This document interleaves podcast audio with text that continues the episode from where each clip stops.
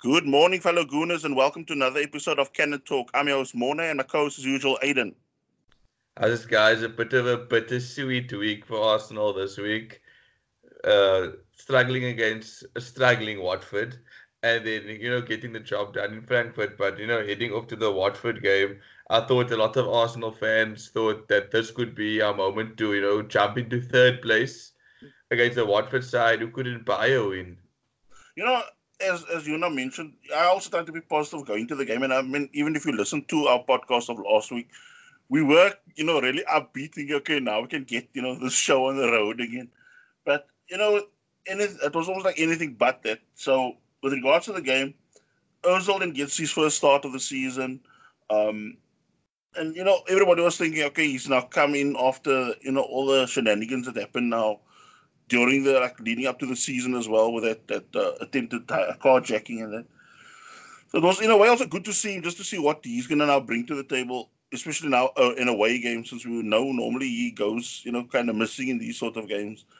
So the game kicks off, and I think from the from the get go, this game becomes a very very open game, and I'm thinking to myself, you know, you also want some sort of stability in the squad, like you know, where we can almost like we dictate the game. But it, it's almost like like as we're gonna now discuss in this game, but also the the if you think of the previous few games that we've been playing, it's it's games that are almost like turning into like basketball games. You you hundred percent right. It's like one team shoots, the next team shoots, the one team shoots, and the next team shoots, and that's why that stat you mentioned to me the other day just it, it, kind of shows the openness of the game of how much we concede the shots on our goal because of just the manner of which the game is played. Like you attack, we attack, you attack, we attack. And I mean, like allowing a player like Taufete'e with a lot of space, you could see he caused us a lot of problems. I know we were scared of Troy Deeney and him not. Um, we were happy that he wasn't going to be playing, but a guy like Taufete'e exploited the fact that it became a basketball game. And I mean, uh, look in that first uh, so 20 minutes they were almost like all over us as, um okay we were like you know in coming at them in fits and starts. But i mean the way they were attacking look they didn't even need what was it andre gray? The, the strike yes. Because i mean it was like they were attacking with the the, the, the fullbacks. They were attacking with the like the whole the whole midfield they were like attacking us. So i thought myself i mean is there any way we're gonna you know have somebody that's gonna get some sort of hold in this game? Because look people like say Özil at times, um, Ceballos, Guendouzi, they were trying to also like you know doing their utmost in a way also to to um, you know get some sort of position in the game where we can like you know dictate and build from that. But I mean, of, of course, okay, the deadlock was then broken in the 21st minute. The long solo run by Kolasinac, uh, a little short pass uh, towards Aubameyang, who then you know spun the defender and then you know with almost like a first time shot also just smashed the ball past Ben Foster in the in the goal. I just want to give a big up to actually Ceballos as well, winning the ball before the like Kolasinac gets the assist. I mean, it just shows the hard work he puts on the pitch with with or without the ball, and I think he could be a very pivotal guy to the squad this season. But one 0 Arsenal, good, good, you know, against the run of play, and uh, it was a good away performance at that point. You're thinking, okay, yeah. You know, just soak up the pressure again, try to hit him on the counter. Yeah, and I mean, look, there was also in a short period of Arsenal dominance because then it was like, you know, uh, Watford were then rocked on the heels, um, you know, trying to recover from that, you know, conceding as Arsenal now started swarming them again. Um, and then, of course, that led to Arsenal goal in the 32nd minute. Um, a great ball by Ozil that picked out Ainsley Maitland-Niles who then already 45 the ball across into the box for Aubameyang to just smash the ball out. Easy goal, 2 0 Arsenal. You know that goal, I think it was actually 20, 20 or 21 passes before the, you know, Aubameyang tapped the ball into the net. So it just showed the dominance we actually had, and Watford weren't closing us down. At that point, it seemed like Watford like stopped trying. And I remember you messaging me at halftime. I had this voice note. I actually wanted to actually play it in the podcast, but the manner you just said, like, you know, Arsenal's doing really well in this game, but it seems like we're trying to give Watford a goal. It's like we're almost saying, yeah, we want you to get back into the game. Because that now that you mentioned that, you know, immediately what pops in my head was um, uh, Guendouzi getting a ball from Leno. And yes. And what I don't get is look, it's all, I'm not just going to blame Guendouzi now. But you've got people left and right of Guendouzi, and you've got the goalie and passing the ball to him. But you don't hear. Look, sometimes with, with, today's technology, you can hear everything that's happening on the pitch, and you don't hear anybody giving some sort of shout. Look, man on, you know. This yeah. And in that, that that time, he ends up, you know, getting bundled off the ball. He's of course looking for a free kick, and then uh, you know, uh, just I don't know somehow Leno just shovels the ball. I mean, it wasn't even, that you can't even call it like a save. It's like he just tried to shovel the ball away for a corner because it came so sudden because of that, that quick press. And I, you could see there, in a way, it was also like a kind of inkling to what we were, you know, what was coming. You know, the, the, as I said, the calm before the storm. Because you knew that they already starting to figure out bit by bit by bit, you know, what's happening. And then you know, look, we went into halftime two up, and I, I still thought to myself, and I, am not sure if I messaged you, but I still said, look, we should have actually, you know, bagged maybe another one or two goals in that first half because look, they were there, like, especially that last quarter of the game, they were there for the taking. But it's almost like, as we now also discussed, we were almost like at, at points getting so casual. We were trying to give them the goal. I mean, it's not like they were really doing much or breaking a sweat to, you know, to get the goal. We were almost like trying to give them the thing. And then second half, you know, Watford immediately come on the front foot and just to jump to uh, a post-match interview I saw, which but I mean I'm still leading on to everything now with us. Uh, Tom Cleverley was saying in the in the like halftime break, uh, Quique uh, was it Flores was telling them yeah. they keep on with this, um, you know, short goal kicks and that stuff. So it's almost like let's rather go out. If we lose 3 0, we lose 3 0 or 4 0. But he said, let's keep on with this high press. And, you know, normally sometimes it backfires on lower lower um, placed teams. But I mean, yeah, it paid off for them because as they start doing this really high press, you know, and they're starting to, and Arsenal, almost like Arsenal goal kicks at, at times. Uh, I think the commentator was saying, why don't Leno then just let uh, Luiz or Sokratis take a, a, long goal kick? Because it makes no sense. He was playing like this little five yard passes to them. And then, of course, uh, somehow uh, Sokratis loses his rag in the, what was it, 53rd minute, something like? Yeah. And he ends up just passing the ball. Uh, you know, cockily, he tries to pass the ball to Guendouzi. Doesn't really pick up that uh, uh, is, is reading the situation. Intercepts the ball, plays a, a little pass to the on-rushing Tom Cleverley, and he just smashes the ball past, you know, 2-1 Arsenal. Game on. The, the, problem the problem for me with Arsenal is they, they, they keep themselves very cocky for a team that, you know, hasn't won anything in a while, anything significant. I'm not saying if the Cup's not significant, but they shouldn't be they shouldn't be doing stuff like that. I mean, as Arsenal Football Club, we need to be um, sealing the game by you know keeping things basic. Another point I also want to bring up is you know we would Watford try that against Liverpool if Liverpool were 2 0 up against them. No, they would try to go for damage limitation. So it just shows that how Ars- the teams don't fear Arsenal anymore. Yeah, because look at it was straight up as it was uh, like some uh, commentators or even after the game say, "Is that kamikaze defending?" Because why? If you already two up, you got everything. You know everything is there for the taking. Why go out that attacking even? Because I think right there and then it should have now also come down to the manager to think, look, we two up. We uh, it's an uh, away from uh, away from home game, so you know be now a bit more cautious. I'm not saying now go into your shell completely, but just be a bit more cautious. Because look, you know the team, the home team was going to come out, you know, all guns blazing, and then you know we end up almost like trying to play this expensive uh, type of football, and then it almost like comes up to bite us on the ass because I was just thinking if we had played a more conservative way in that, that like say start of the second half, we could have picked them off at random if we'd not just also altered our tactics to it and played a bit more conservative. Exactly. There was no need for that short goal kicks anymore. It's not like you needed to throw them out to to try to score another goal. You knock it long. Let them think of okay, we need to change our tactic. But Arsenal don't do that. And I mean, from then on, it was just all Watford because every time we were even clearing the ball or even playing it short, which was also like where we ended up having to play the ball under pressure again out of defense, the ball was just coming straight from the halfway line back to the Arsenal team and you could see something was going to buckle because all of a sudden we became, you know, more team just on the ropes, getting punched left and right because there was no real uh, forward attacking to our game then.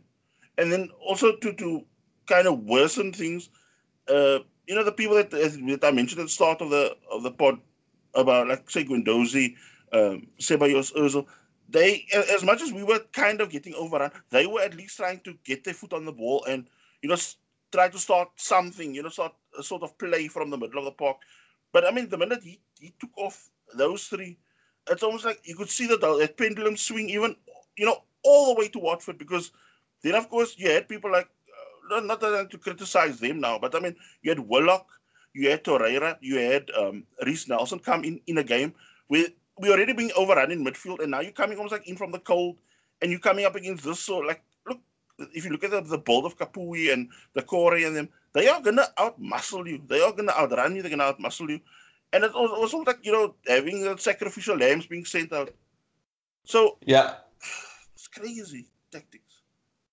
For, for me, I don't know if if if Torreira ever got the message or or what because I mean I like the guy last season. He was probably my personal player of the season, but it's like since he's come back into the team, he's looked relatively lost.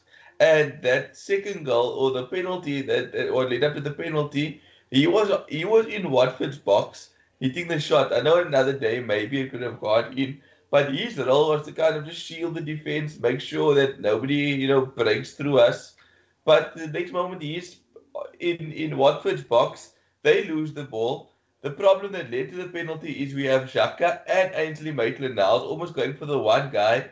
So then it leaves the next player to break forward without them chasing them. And they keep on going two to one player. I don't know what that's supposed to help. And then you see that the, the one man that Maitland Niles or Xhaka is supposed to be marking is bolting off free, gets onto the ball, and the next thing you know, it could lead to a penalty. And that's what happened.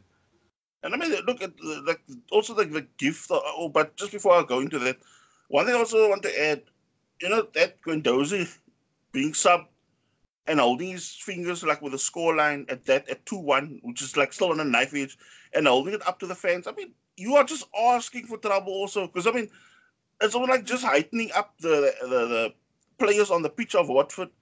Because I mean, you making that gesture to the fan to the Watford fans. I mean, no matter what, you just ignore them. But I mean, in a game that's so guilt edged still, no? It, it's like you asking for trouble. And I mean, I'm sure that even gave them also that bit of extra fire up the arse as they now, you know, fired on in that second half against us. But I mean, with regards to the penalty, you know, again, David Luiz with a lazy, like this time again, a lazy trip. I mean, like he just sticks out the leg. And I mean, I saw some people even try to cover up that thing, like saying, yeah, it was like a dive. The thing is, that guy is slaloming into the box. He's already just shifting past, and Luiz puts that leg out and trips him. I mean, it's clumsy, but it's a penalty. It's a stone wall again. It's, I mean, we've considered too many penalties this season. What three penalties yeah. in five games? And you take that penalties out of the game. Tell me what the scoreline is: two-one and two-one. Suddenly, Arsenal are sitting quite high in the log, and these are the individual errors that cost us. We don't get outplayed by teams. Yes, I know we allow a lot of shots to our goals, but if you look at the goals we've conceded, and it is just individual lapses. I mean, Liverpool, the corner, that could have been prevented. The penalty to make it 2 0 for Liverpool, that could have been prevented.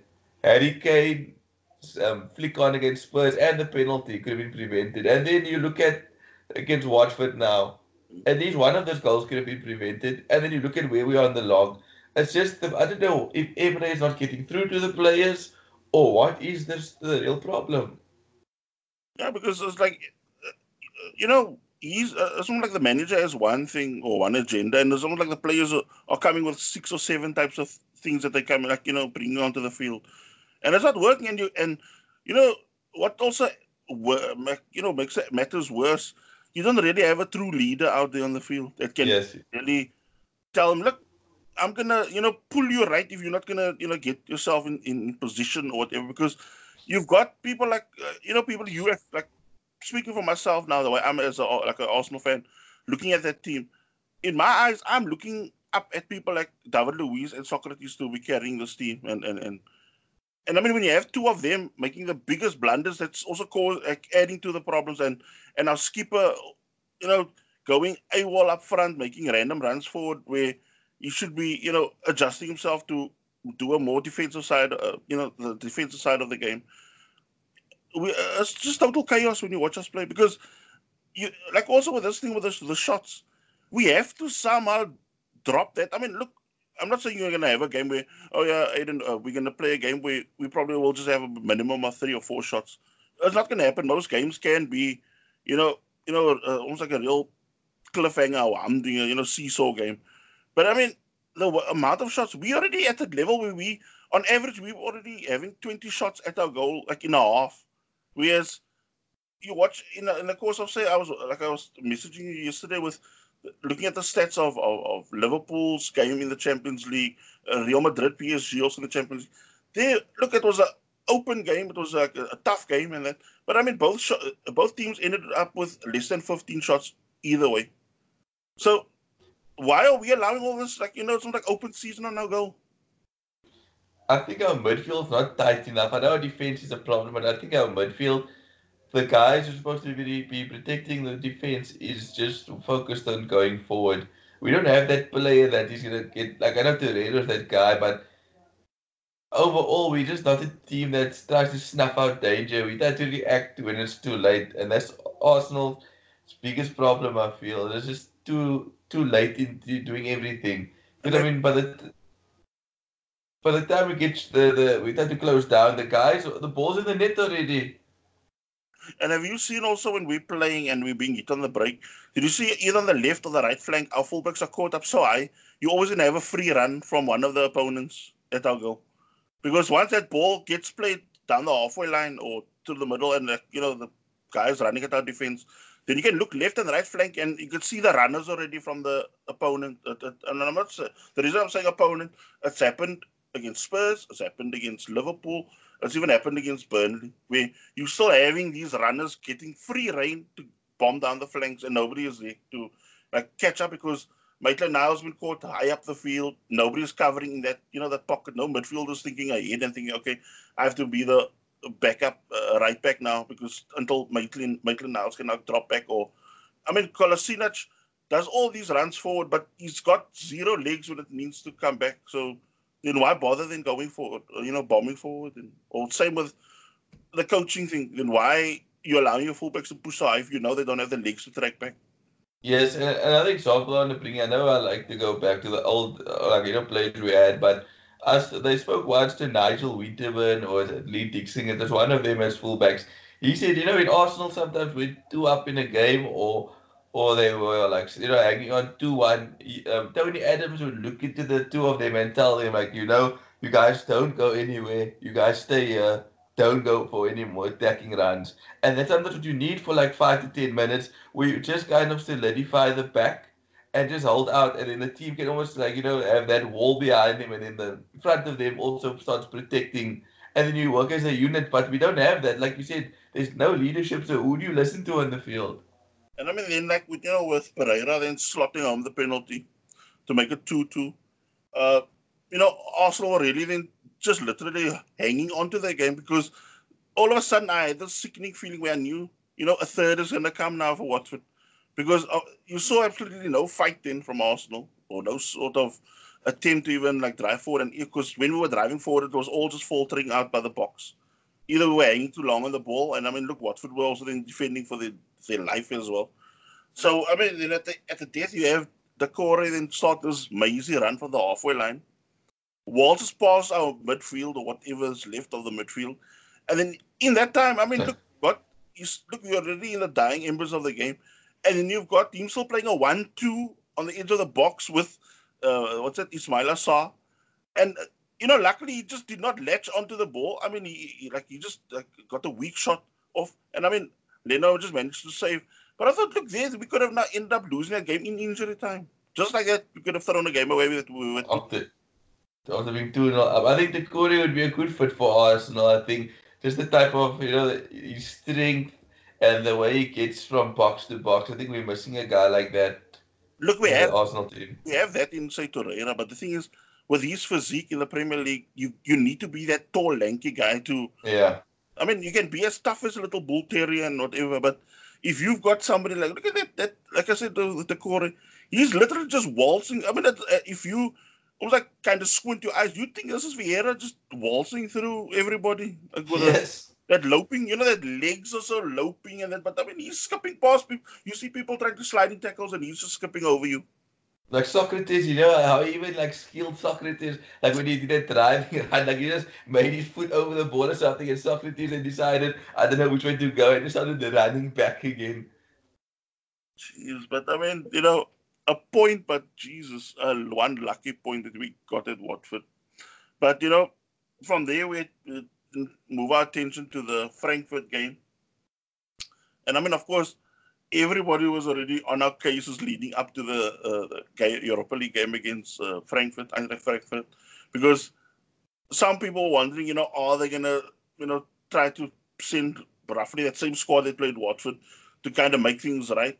But then, of course, Emery again sprung a surprise where we've got to hear that Özil, after what just 71 minutes, of was, is rested back in, uh, gonna be staying in London, and Sokratis, but I think so Sokratis, I think it was a more mental thing because you could see his mental, like his emotions were almost like over the top, not over the top, but you could see it really hit him hard that blunder he made.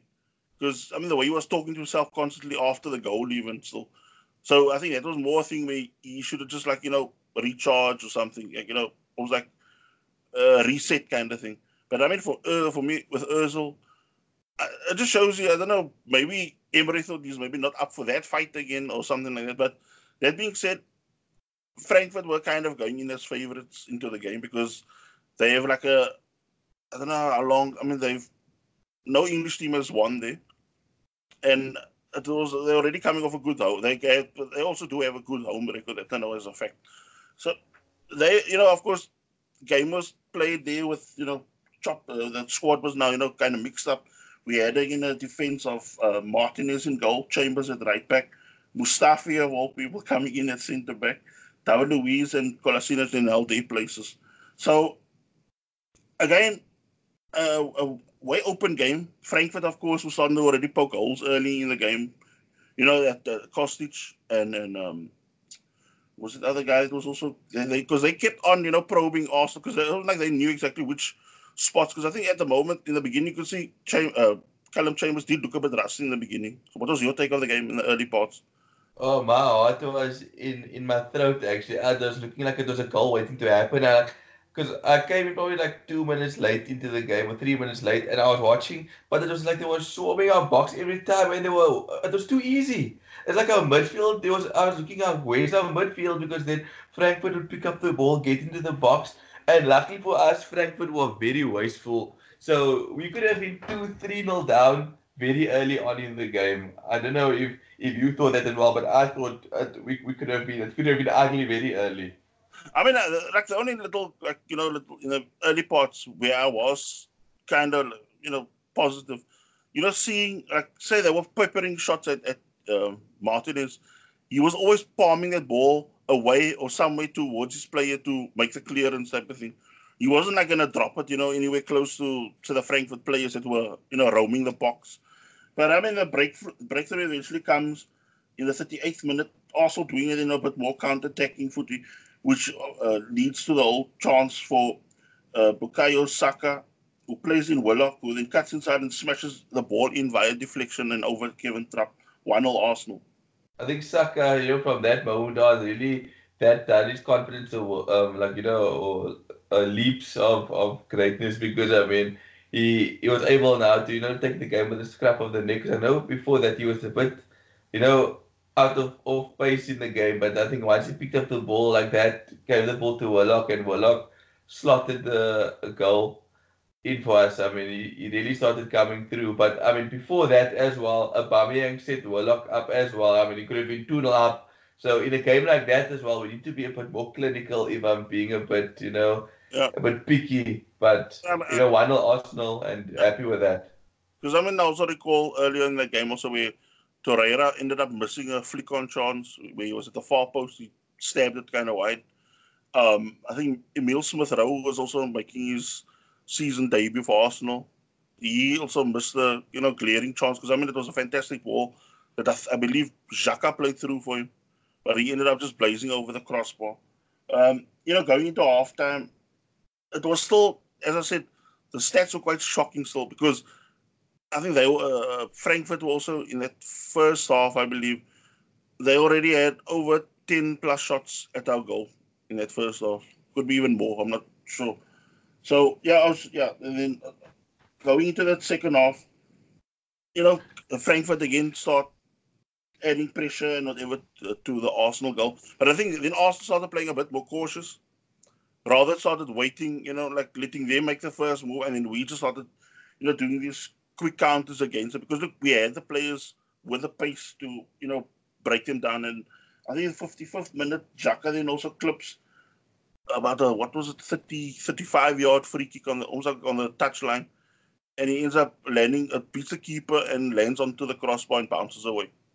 You could see he meant that actually yeah, just uh, the way he put that whip and it like you know that first on the ball just to and die like that just on the crossbar. It would have been an amazing goal if he yeah, if he could have put that away. I would have been quite happy with it I would have been a bit forgiving. I would have said that was a captain's decision he made there and then in the 60th minute, uh, Pepe then comes on for Emil Smith Rowe. Uh, but I think that was also just to you know ease Emil Smith Rowe also into you know the season now for Arsenal. Um, Pepe then of course started also now pulling a bit more strings.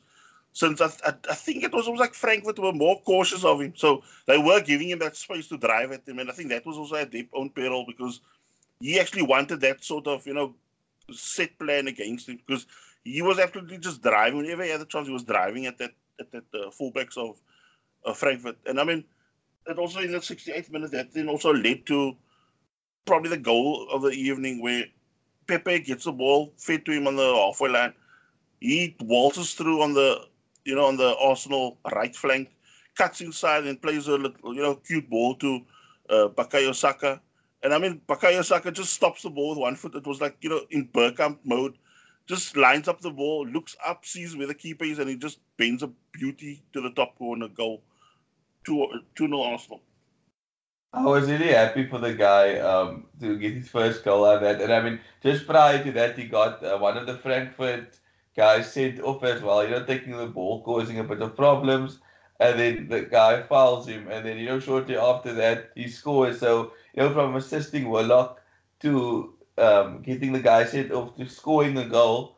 I mean, for him, that does wonders for his confidence. 2 0 Arsenal, and you're thinking, okay, you know, I had very negative thoughts about this game, but really now we're actually 2 0 up against Frankfurt. But I mean, I just, you know, I mean, I sort of just jumped at between the, the, the, sending off even of Dominik Kohr. But, uh, you know, with, with all that happening in between, I, I, in my mind, I was just thinking, would we have had it that comfortable if it was 11 v 11? Because it seems we were still making, you know, heavy weather of of the situation. I mean, we were 1 up, but it's like you still don't know. Like, you know, you don't have that assurance, like, you know, this defense could help us out. But I mean, look, also give props to say uh, to also to Mustafi because he also threw his body on the line a couple of times and made, you know, decent blocks and interceptions in that game. You know, I guess a lot of people don't recognize that because they, you know, just want to use Mustafi as a scapegoat. And I mean, I suppose he didn't do too badly in, under the circumstances against a tough Frankfurt side. I know moments he had there, but it was actually in a short performance. And I don't want to jinx it, but maybe he should be getting a bit more chances in, in certain places, like maybe as a right back at times, because I know he does a better job for me as a right back than a centre back. I mean, I like my thing is always like my biggest problem that I had or have with with Mustafi is just that recklessness. He does not know whether he must, you know, stand up to defend and jockey. Like you know, we if you just think of of say like the way we used to play, and that then you think, okay, I'm gonna jockey this guy either to the sideline or something like that, or jockey the ball on his, you know, the weaker foot type of thing. But yeah. somebody, you don't think like that. He just jumps into a tackle and he'll take you out ball and all. But more often than not, the person is maybe quick footed, flicks the ball past him, and then, of course, he comes in heavy with a tackle and is your, your penalty, your free kick in a dangerous area. So, yeah. And, and, and Unai Emery also has given away a lot of penalties that count for something. I mean, last season you look, you know, Harry Kane's penalties that we gave him. I mean, the one was a crucial one at Wembley when they beat us 1 0. I mean, we drew 1 1. I mean, we gave away two penalties against Crystal Palace in a 2-2 draw. And I mean, the list probably goes on. We gave two at Liverpool against at Anfield also we lost last season. So I don't know what Emery tells the guys or something, but like, shouldn't that be worked on for the amount of penalties we've been given away? Yeah. Then I mean, uh, what was 87 minute Saka dispossesses um, the Frankfurt player Kamada, and then slips the ball immediately into Aubameyang's path, and then dispatches the ball to the net pass Kevin Trapp 3 0 Arsenal. I thought Aubameyang would have maybe rolled the ball to Pepe to let him feel the back of the net in the Arsenal jersey because it seems like Pepe, you know, the longer it goes on, the harder he's going to try to get the goal. And it might just feel like it, you know, it's going to be go even further and further away because the harder you try sometimes, like it doesn't pay off always. You know, funny you mentioned that the, the amount of people I saw that actually wrote that on even Twitter the other day, where they were just saying, you know, you, you know, he could have been, you know, given it. But I think that is just more striker instinct. Man. I think you just, I mean, you've played forward as well. Yes. You have the ball, you go into like a blinker mode. You don't give a crap of who's left or right of you. If you see that keeper advancing, you're gonna try to bury that ball. Yeah, that is that is true. Uh, you know, I can't you can't fault him for that, but I thought it would have you know been a nice touch just for him to get a goal because of the manner in which you know Pepe is struggling to score actually.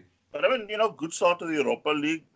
Uh, you know, but just as I said, uh, as we now discussed, I mean, just the openness of the game, I think, is kind of worrying. I mean, it's also something that I seriously, seriously hope that we, uh, you know, work on something like that because we need to cut down that, you know, the chances opponents get. And also our side, we also need to have that a bit more discipline because it seems we are playing, we want to play, you know, almost like Sunday, uh, not Sunday, uh, almost like say Barcelona or, or, Real Madrid type attacks, but we want to play uh, like Sunday league defense.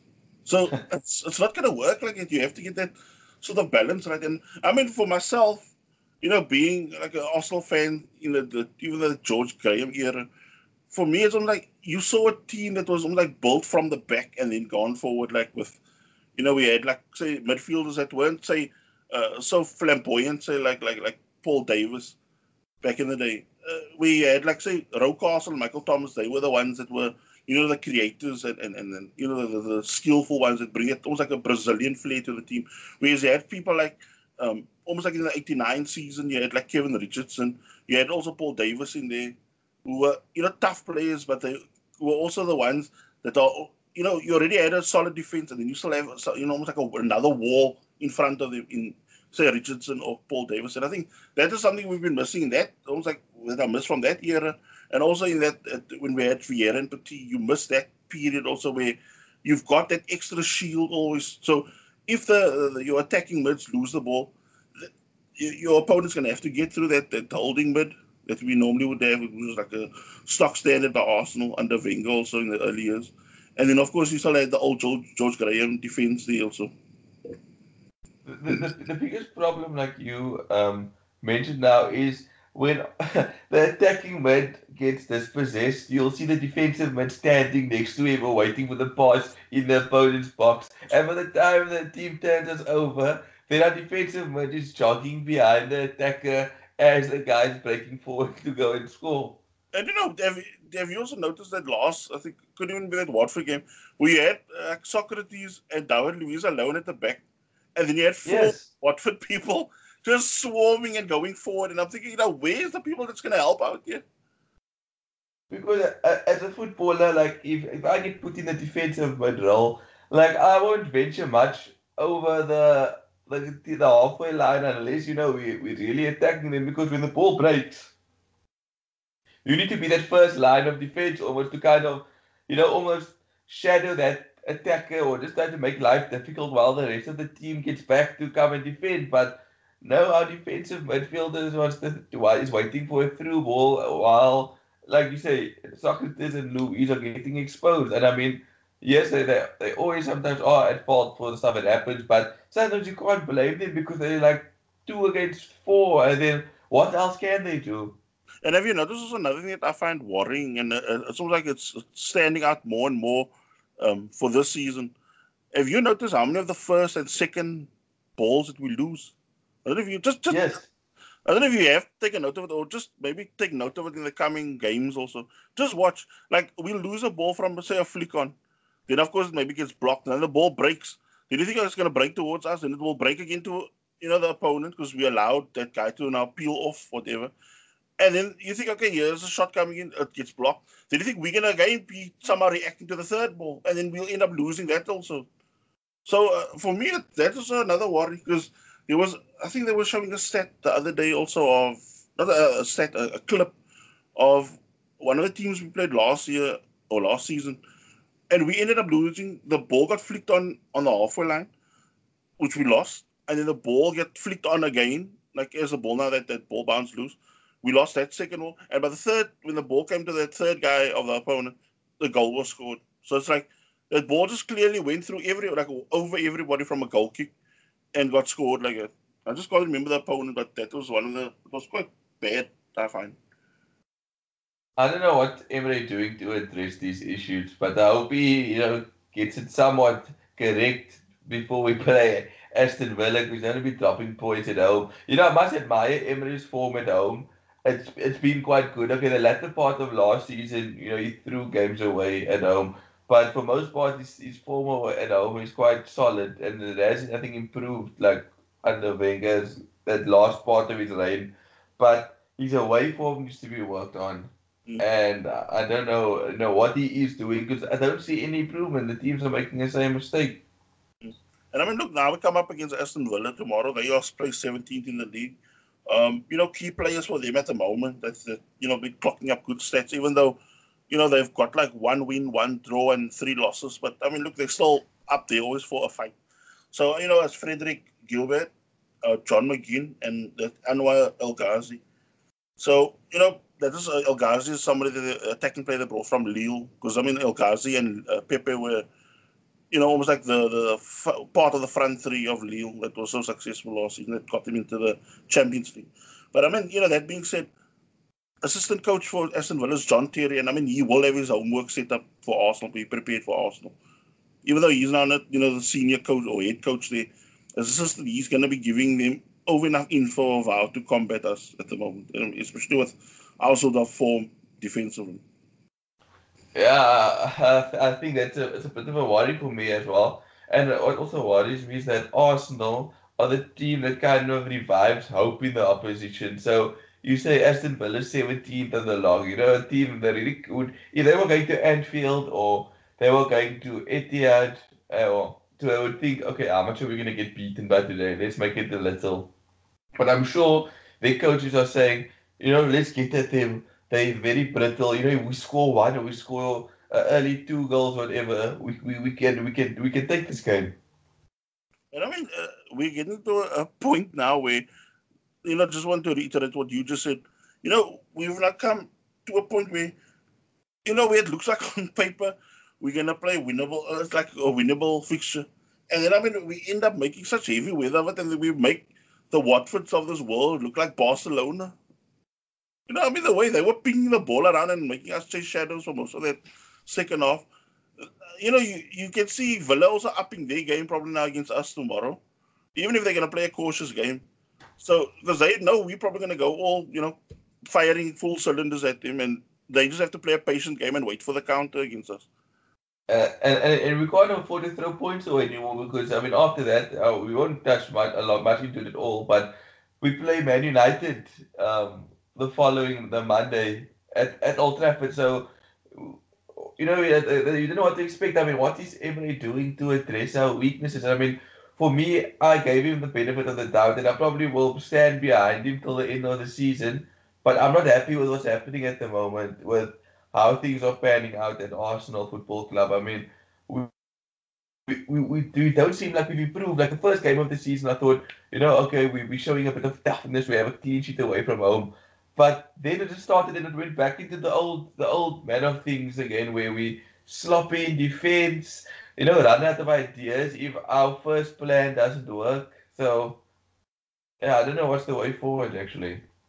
I mean, uh, like you know, as we now also like rounded off now the Villa preview, and now like focus on just like the general po- talking points at the moment. Like you know, we like you now just mentioned, because that was actually based on the first uh, question I was not going to ask about, you know, where's it gone pear shaped for for Arsenal and Unai Emery? And I mean, I think you that was actually really spot on what you just said. But I mean, for me also, you know, with this whole short goal kick thing and and the long goal kick or when to do e- either, this is what I, I find also like that short goal kick thing since it's been brought into play. For me, it's like the biggest anchor around our neck at the moment because now we've gotten to a, a point where you've not you've got two centre backs that are like, look they, they, they when they're infield they're comfortable on the ball, but the minute you're doing that sort of that short goal, you can see David Luiz don't want the ball, and uh, Sokratis doesn't want the ball either.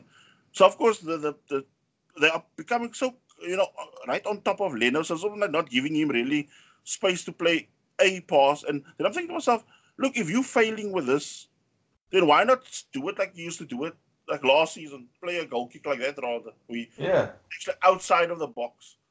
And I mean, like for me, uh, somebody that has played football and and also coached and that something we I always look for is like if I see somebody who's gonna do that, you know, the sort of high press Watford played, then I would for about five or ten minutes take long goal kicks.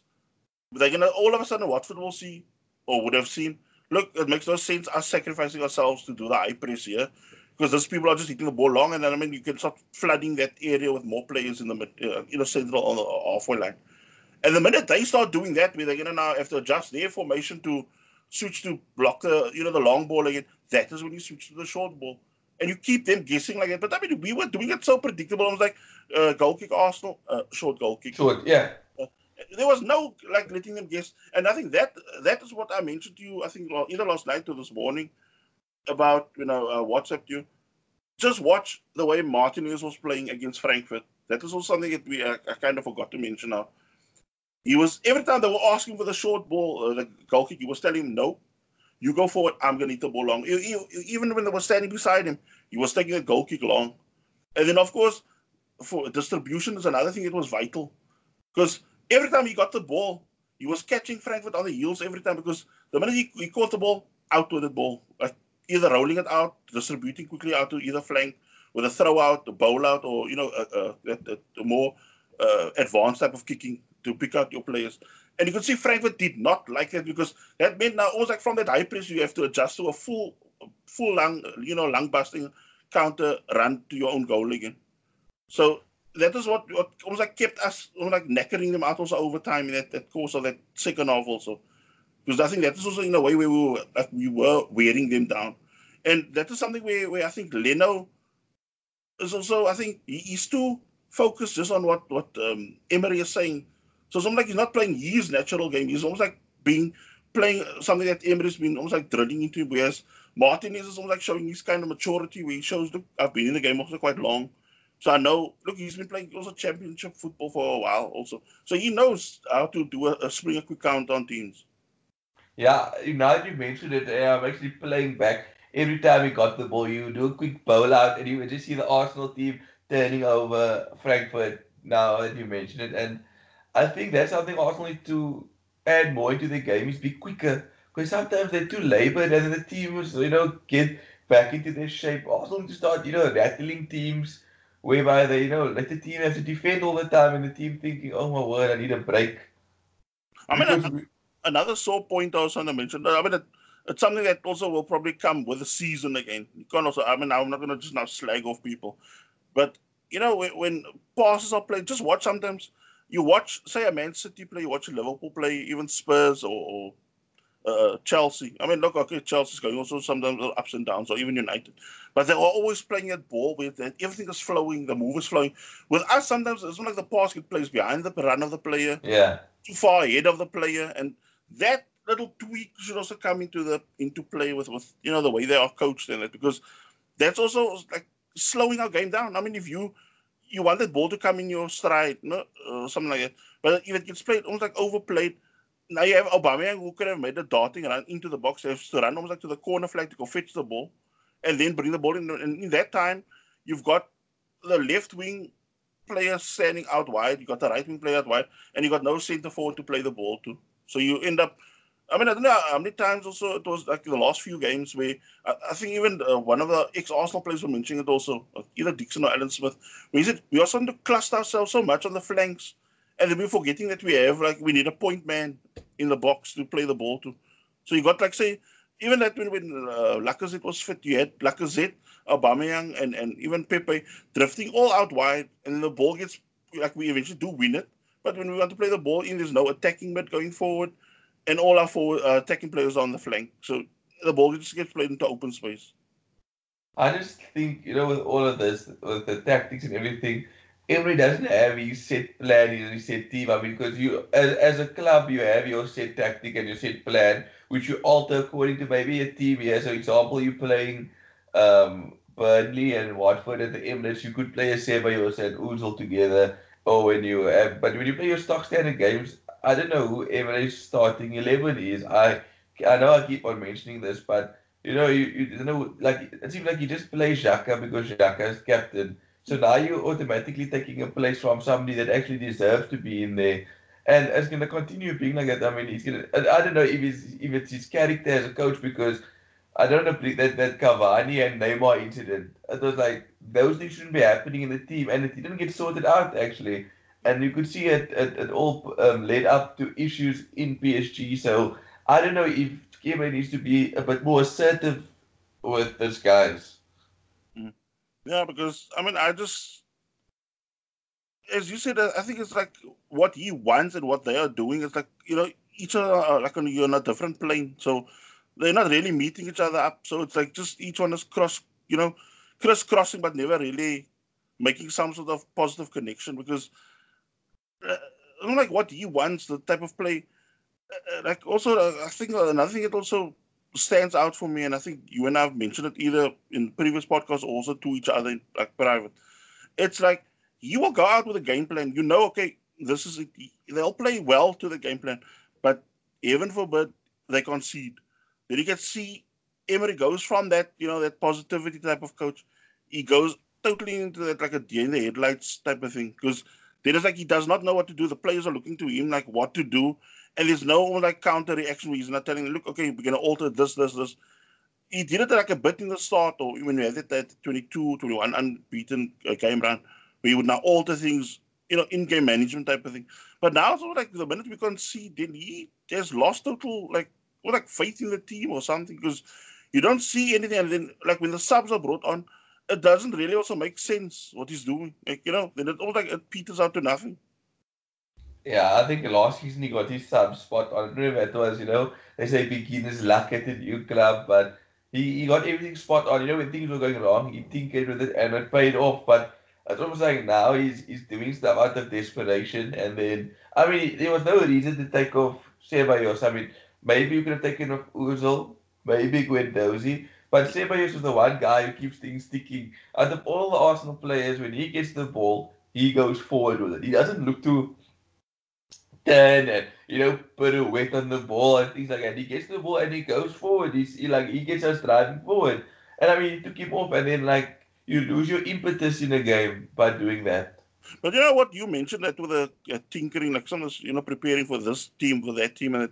But I mean that's also something I want to say that that I think he should also be more, as you mentioned now a few minutes earlier, assertive. It's like we should force our tactic, like Arsenal Football Club tactic, on people. Yes. So they will have to also adjust towards. Because, uh, yes, it's all good and well. You sometimes, when you say playing a top four team, you have to adjust certain things to your game. But I mean, if you watch, like, say, a Man City team, okay, look, they came and done against Norwich because they, they, I mean, let's face it, they were cocky and they were also unlucky because that score could have also ended in you know either way. But I mean, that being said, they still tried to force their way. It's just look, Norwich were kind of prepared or had some sort of counter plan to it. But uh, if you not take Liverpool, Liverpool would literally like force you to buckle to what they're playing.